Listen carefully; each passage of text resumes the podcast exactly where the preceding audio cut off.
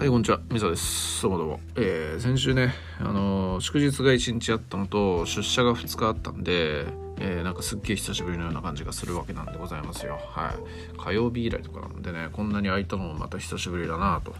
いうような感じなわけでございます。で、武病64章を喋るのが嫌になったからなんじゃないかとかって思われてたら嫌だなと思いつつ、えーなんか意外と再生されているというところにちょっとびっくりしているわけなんですけれども誰ですかねこんなねあの誰得な話を延々喋ってるのを聞いてくれてるのはという感じがするんですけれども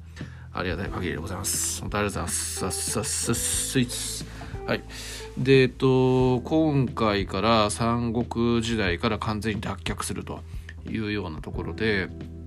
前回清新っていう国の陽子豊王春っていう人で締めくくったわけなんですけれども、えーこの時代背景というか、えーこの時代についてちょっと述べておきたいんですけどあの三国時代が滅んだと、えー三国が滅んだ後こう、まあ、義の後継国家として秦という国ができたわけなんですよね。で、えっと、その秦という国が全国を統一したんですけど、えー前提条件としてですねこう速攻で滅びるんですよ秦っていう国が。でただ滅びるといってもその全国統一から、えー全国統一していたところから江南江東といういわゆるこう五都、えー五の国かあの三国時代ところの五の国の半島というところはかろうじて保持してその国をこう全国統一していた時代の秦を清秦といってその亡命した政権の秦のことを東秦というふうに言うんですよね。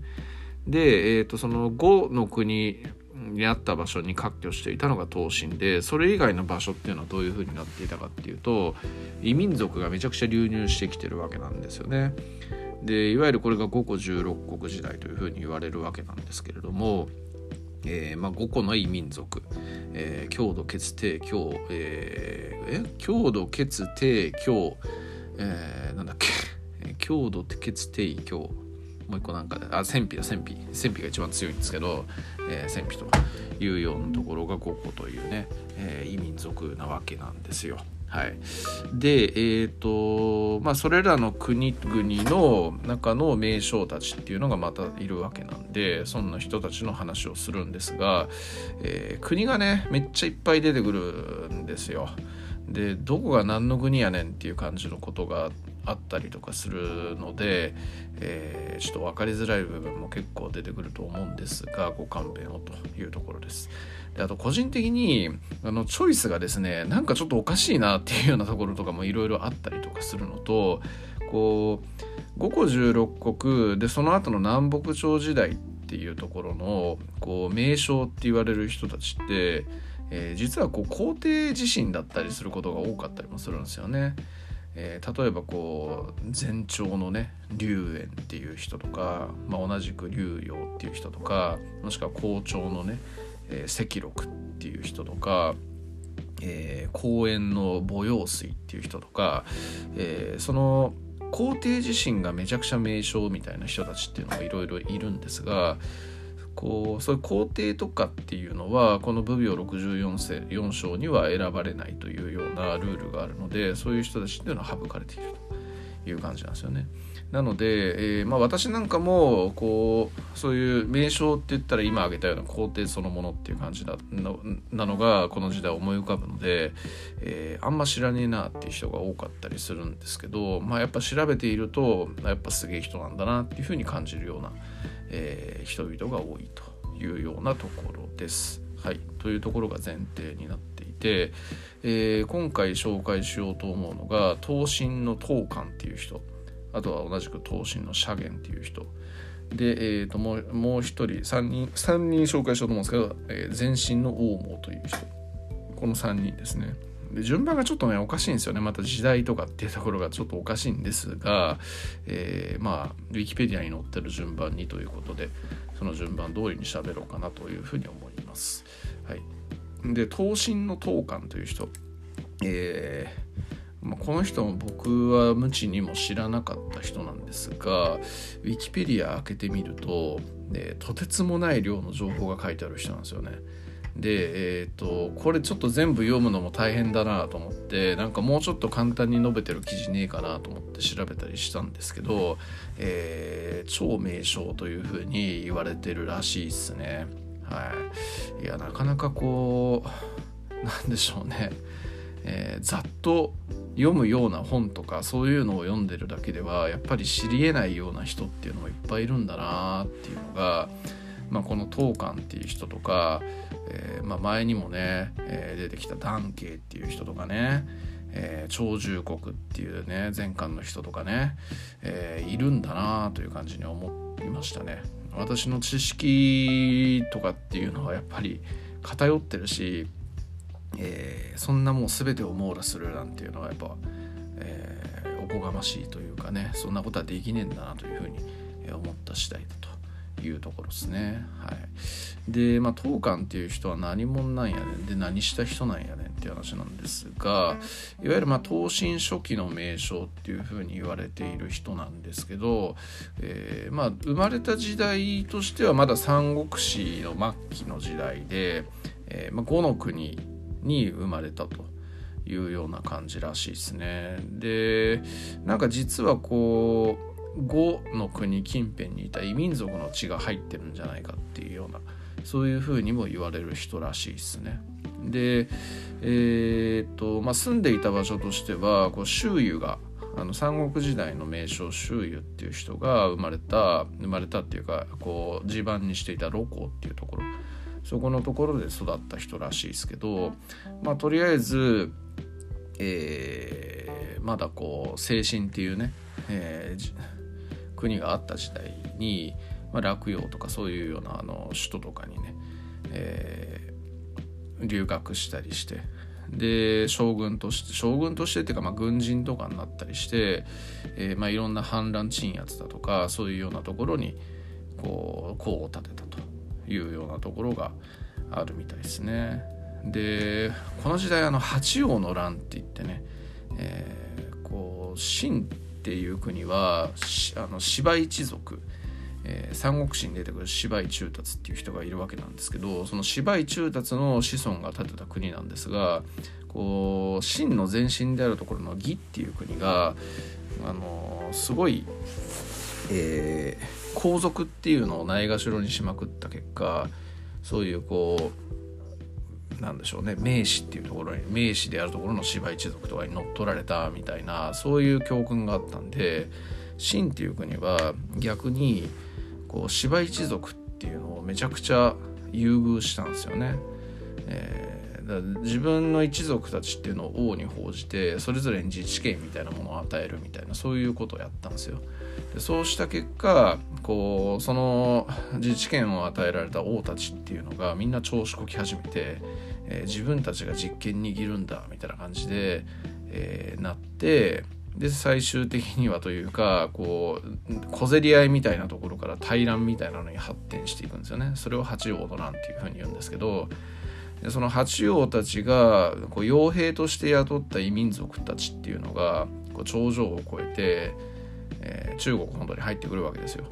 でそうするとこう結局的にはそういう軍事力を持った異民族たちっていうのがこう雇われの側から、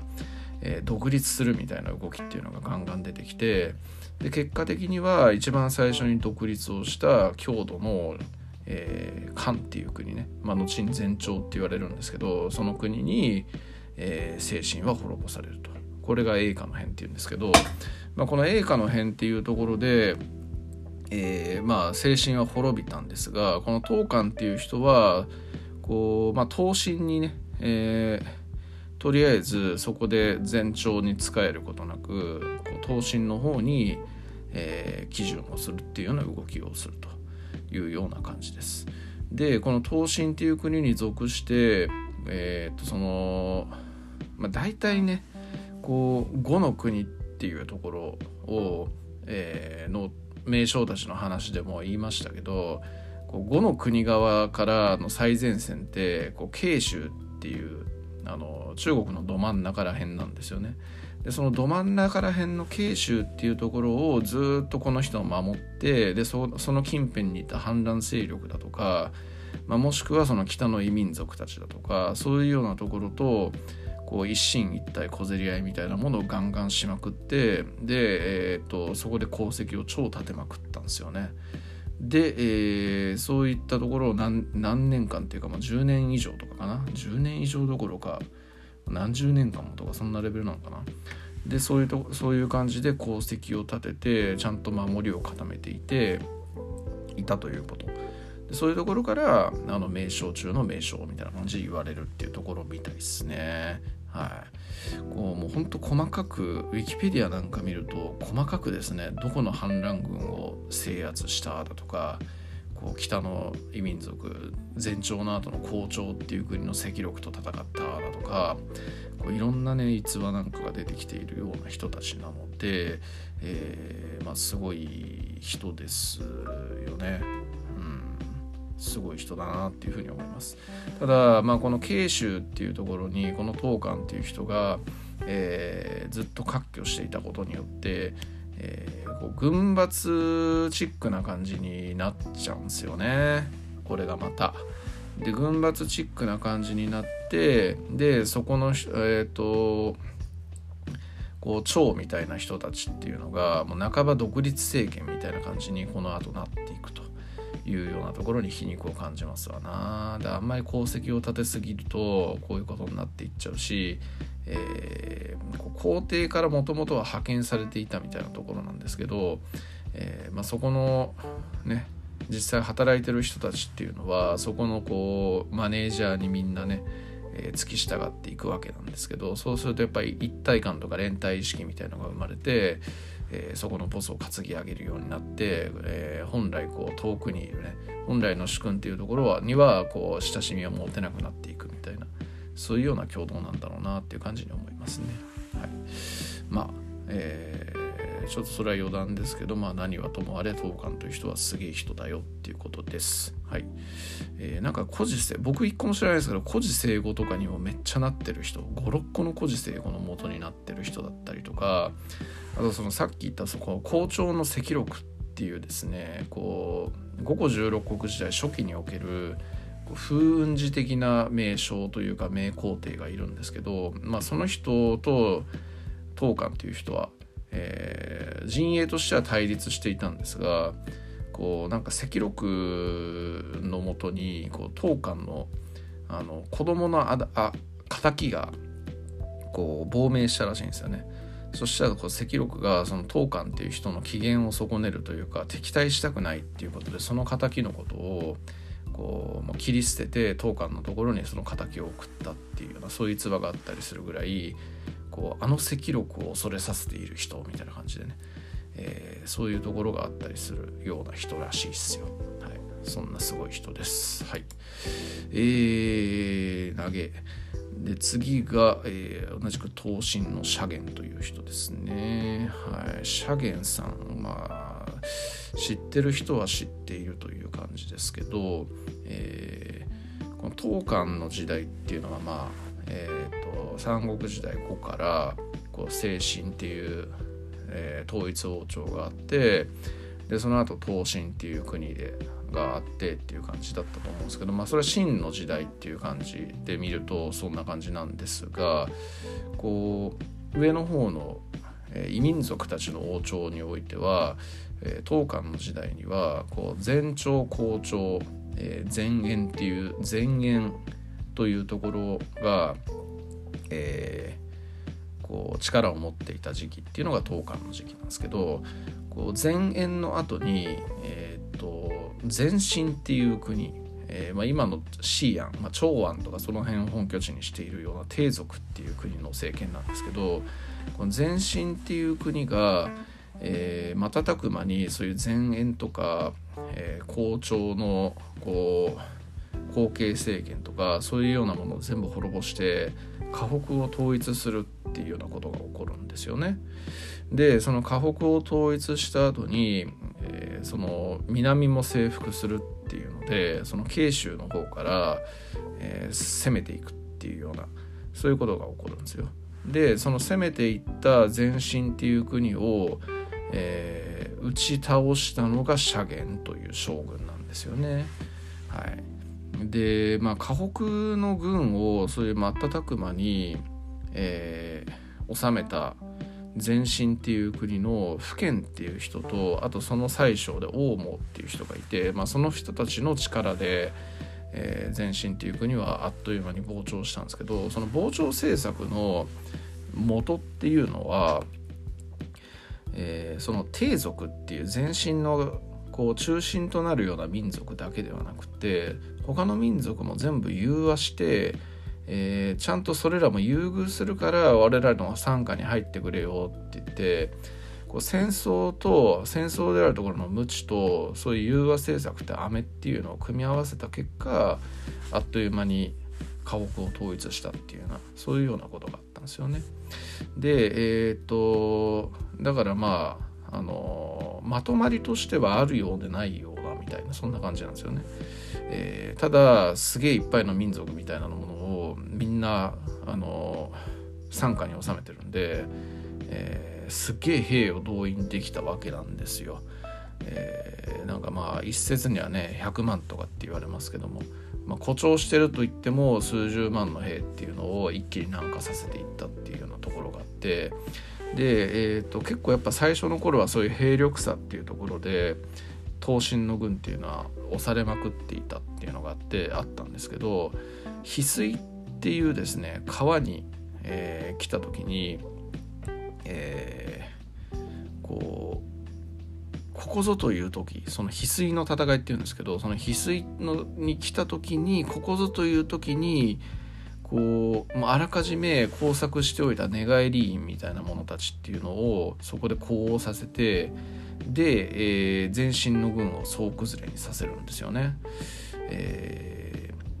ー、その川を挟んであの進軍していたところにいきなり後ろの方にいた人たちが「あの進軍は負けたぞ」って言ってこう肥後流言あの流言肥後を流すんですよね。でそれで、えー、みんな混乱し始めてでそこを不意をつかれて、えー、10倍以上の兵が負けるっていうねそういうことが起こるんですよ。で結果この前進っていうのはこの戦いをきっかけにして大きく没落していくことになるという感じなんですがまあそういうこう寝返り工作とかそういうのを打ったとっていうのはこの社言っていう人のね、えー、前もってのこうあの、工作っていうところがあったりだとか、えー、ここに至るまでとかこの後の後始末とかそういうところでもすげえこうちゃんとしたことをしてるんですよねシャゲンさんっていう人は。だからまあこう派手なね、えー、その全身が攻めてきた大ピンチを救った将軍であるというふうなのと同時に、えー、そういうこう前後の動きっていうのもすごいしっかりしているというようなところで、えー、やっぱりね、えこの64章っていうところに選ばれてるんだろうなっていうようなそういう感じがしますよね。うん。なんかやっぱ周囲とかそういうところとなんか動きとしては似てるし、えー、なんか同じような感じですよね。石壁の戦いで、えー、何倍もの兵力を破るっていうのと翡翠の戦いで10倍もの兵力を破るっていうのとね。似たような感じなんですがただまあ義の曹操は石壁の戦いで負けた後も三国の中ではこう随一ののあの力をずっと保持し続けていたっていうのに対して前進軍っていうのはこの翡翠の戦いっていうのをきっかけにして没落をしていくっていうところがあるんで、まあ、時代の違いとかっていうのはあれども、えー、結果は大きく違うというような感じになっています。えー、でその前進の王毛っていう人の話もしたかったんですが、えー、ちょっと喋れないですね。はい思いのほかなんかこの時代のこととか喋ってたらもう20分とかになっちゃったんでちょっと今日は2人だけというような感じにしてで明日も2人だけですね大毛っていう人とあとこの時代で一番好きな人で母陽閣っていう人がいるんですけどちょっとその2人の話で来明日も明日だと思うんですけどまあ明日も終わりになっちゃうだろうなっていうふうに思うんですけどまあゆっくりゆったりと喋、えー、らせていただければというふうに思います。はい以上です。ありがとうございます。